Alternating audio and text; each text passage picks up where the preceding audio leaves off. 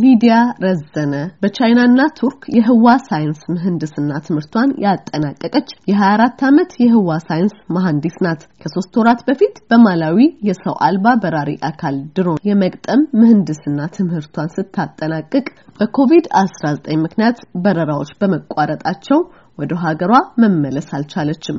በዚህ ወቅት ታዲያ በስልጠናው ላይ ከተዋወቀቻቸው ኬንያውያን ወጣቶች ጋር በመጣመድ የሰው አልባ በራሪ አካላት የአየር ትራፊክ መቆጣጠሪያ ደንብና መመሪያ በማዘጋጀት ላይ እንደምትገኝ እንዲህ ታስረዳለች። ሰው አልባ አውሮፕላኑን ስልጠና ጨረርኩኝ። ከዛ በኋላ ግን ማላዊ መቆየት ሲኖርብኝ በኮሮና የተነሳ ፕላን መስራት አቁሞ ነበረ፣ ተዘግቶ ነበረ እና የግዴታ መቆየት ሲኖርብኝ ልክ እንደ ቤተሰብ የተቀበለኝ ሰው አለ።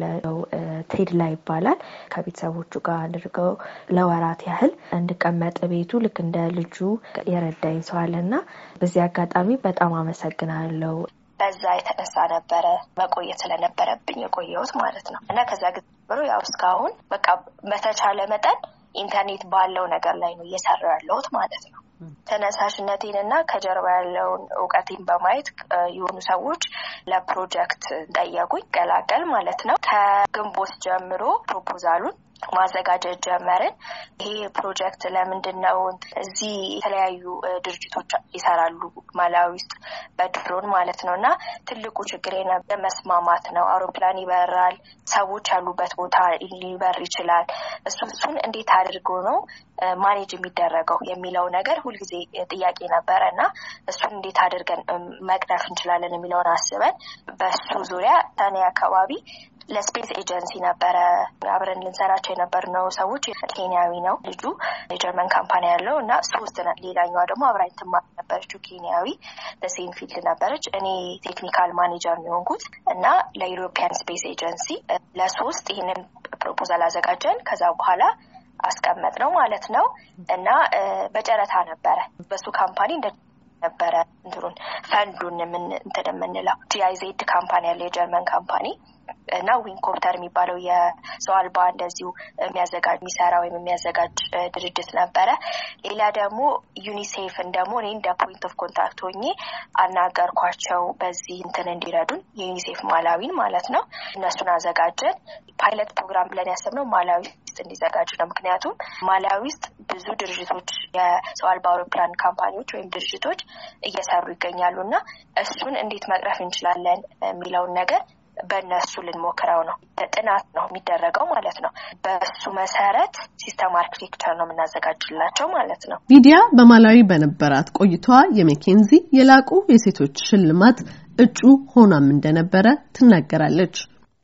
McKinsey women achievement award የሚባል አለ እና በ LinkedIn የሆነ ሰው ነው ጥሩ background ያለሽ ትመስያለሽ እና እስቲ ሞክሪው apply አድርጊ ተብዬ apply አድርጌ ነበረ። McKinsey ማለት የዓለማችን አንደኛ የ consultancy company ነው። አሜሪካ ውስጥ ነው base የሚያደርገው ግን ብዙ ሀገራቶችም አለ ማለት ነው። አዲስ አበባ ናይሮቢም አለ እና በእነሱ ከናይሮቢ ነበረ እኔ እንትን የተደረገልኝ እና one of the finalist ሆኜ ከዛ አሁን በእነሱ ስር ወርክሾፕ ላይ እንዲያግዙኝም መሳተፍ ችያለሁ ማለት ነው finalist ስለሆንኩኝ።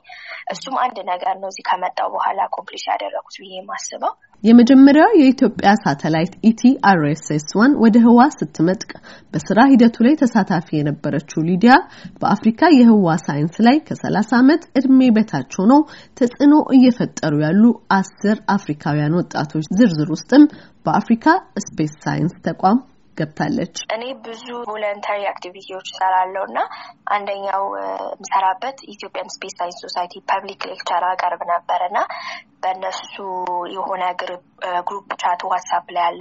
በዛ መሰረት አንዳንድ information ኦችን feed ማድረግ እችላለሁ፣ ማወቅ ቶሎ ቶሎ ማወቅ እችላለሁ እና እንደዚህ አይነት መግለጫ አየው ዝም ብዬ apply ነው ያደረኩት። ውድድር ነበረ። እኔ ግን ትልቅ ነገር ነው ብዬ አላሰብኩም ነበረ። ብዙ ነገሮችን እሞክራለሁ። እንደዛ እየሞከርኩ ነበረ። መለሱልኝ። እንደዚህ top ten ውስጥ ገብተሻል እና አሳውቂን አሉ። ከዛ ላኩላቸው ሙሉ information ምን actually ምን ምን ላይ እየሰራው እንደነበር እንዴት እንደሰራውት የሚለውን ነገር ማለት ነው እና በዛ መሰረት ታጨው ማለት ነው። በ top ten ውስጥ አስር ምርጦች ነው የምንባለው። በኮሮና የተነሳ ስብሰባ ይኖራል፣ ግን መቼ እንደሚሆን እንዴት እንደሚሆንም ግልጽ አይደለም እስካሁን ያው ኮሮና የሚባለው ነገር ስላለ ማለት ነው። ያለበት የ Space Africa የሚባለው ቦታ ሌጎስ ነው መሰለኝ የሚሆነው። እዛ ያው assembly ምናምን ነገር እንደ ኮንፈረንስ አይነት ነገር ይኖረናል። እሱን ነው እስካሁን የማውቀው። በማላዊ የሚሞከረው የሰው አልባ አውሮፕላኖች ወይም ድሮኖች መመሪያ ደንብ ሲጠናቀቅ በአህጉር አቀፍ ደረጃ ለተግባር እንዲውል ሀሳቡ እንዳላት የምትናገረው ሊዲያ እሷ በማላዊ የወሰደችውን የሰው አልባ አውሮፕላን መገጣጠም ምህንድስናም በኢትዮጵያ እንዲሰጥ እየሰራች መሆኑንም ትገልጻለች። አሁን ኢትዮጵያ ስመለስ አንደኛው ፕሮጀክት ምንድን ነው ኢትዮጵያ ውስጥ ይህንን ተመሳሳይ የሰው አልባ አውሮፕላን እሱን ስልጠና እዚህ ያለውን ስልጠና እኔ እዛ ፕሮጀክት manage እያደረግኩኝ ለመስራት አስበናል ለማሰልጠን እና የሌሎች ሀገሮችን ትተን ኢትዮጵያኖችን ብቻ ማለት ምክንያቱም አሁን በኮሮና የተነሳ ሌላ ሰው travel ማድረግ አይችልም። እዚህኛውም አሁን የሚቀጥለው cohort አሁን እኛ travel ማድረግ ስንችል ስለነበር የሁሉም አፍሪካን ሀገሮች ነው የሚሆነው። አሁን የሚቀጥለው cohort ግን Malawians ብቻ ነው የሚሆኑት እና እኛም ሀገር ተመሳሳይ ነገር እንዲኖር ሰዎችን እያናገርኩ ነበር እና አንደኛው ልክ እንደመጣው የማደርገው ነገር እሱን ነው የሚሆነው።